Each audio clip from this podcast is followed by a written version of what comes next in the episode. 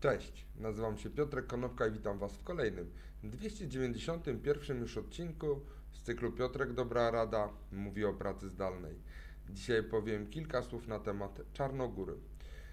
Przeglądając wiadomości na temat tego, e, co ciekawego zdarzyło się w świecie pracy zdalnej, trafiłem na e, artykuł opisujący, dlaczego warto przeprowadzić się do Czarnogóry i dlaczego warto stamtąd pracować.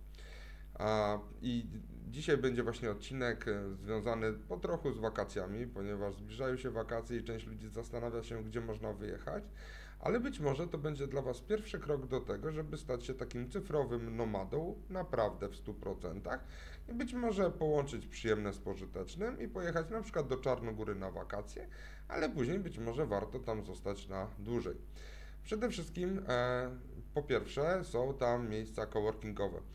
Y, aczkolwiek nie jest to e, y, jakiś bardzo trwały pomysł, bo tam dopiero ten, e, ta idea coworkingu się pojawiła, to można znaleźć kilka takich lokalizacji, na przykład na generalnie na Wybrzeżu Czarnogórskim jest co najmniej 6 coworków, a w Podgoricy w, e, w stolicy tego kraju znajdziecie na pewno co najmniej 4 coworki.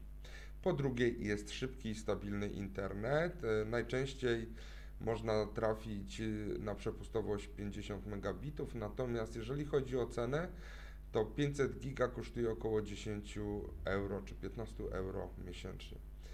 Po trzecie, wiza. Czarnogóra nie jest jeszcze członkiem Unii Europejskiej. My jako Polacy y, wystarczy nam paszport do tego, żeby wjechać do tego kraju i przybywać w nim do 90 dni. Jeżeli chcemy przybywać powyżej 90 dni, powinniśmy mieć wizę wydaną przez ambasadę w Warszawie.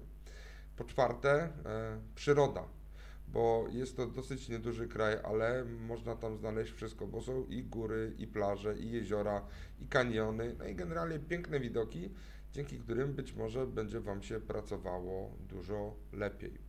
Po piąte, niższe koszty życia. E, nieduże mieszkanie można wynająć za e, niecałe 1000 zł. Wiadomo, że w większych lokalizacjach lub w e, najwyższym sezonie w okresach wakacyjnych tych miejscach popularnych, urlopowych te mieszkania mogą być droższe, natomiast generalnie koszty życia są dużo niższe. Po szóste, lokalizacja. E, Czarnogóra to jest doskonałe miejsce do tego, żeby stamtąd zacząć eksplorować Bałkany. Łatwo dostaniecie się tam e, do tego kraju e, z Rosji, łatwo można dotrzeć z Turcji, natomiast oczywiście można też dojechać samochodem. Po siódme, e, z racji tego, że Czarnogóra dopiero zaczyna się promować jako region, czy jako kraj, w którym warto e, być, będąc cyfrowym nomadą, to społeczność e, ludzi, którzy tam żyją i pracują, obcokrajowców, nie, nie jest duża, natomiast jest bardzo aktywna i można znaleźć zarówno grupy na Facebooku, jak i w innych miejscach w internecie, tak żeby można było się spotkać, wymienić doświadczeniami i być może poznać nowych znajomych.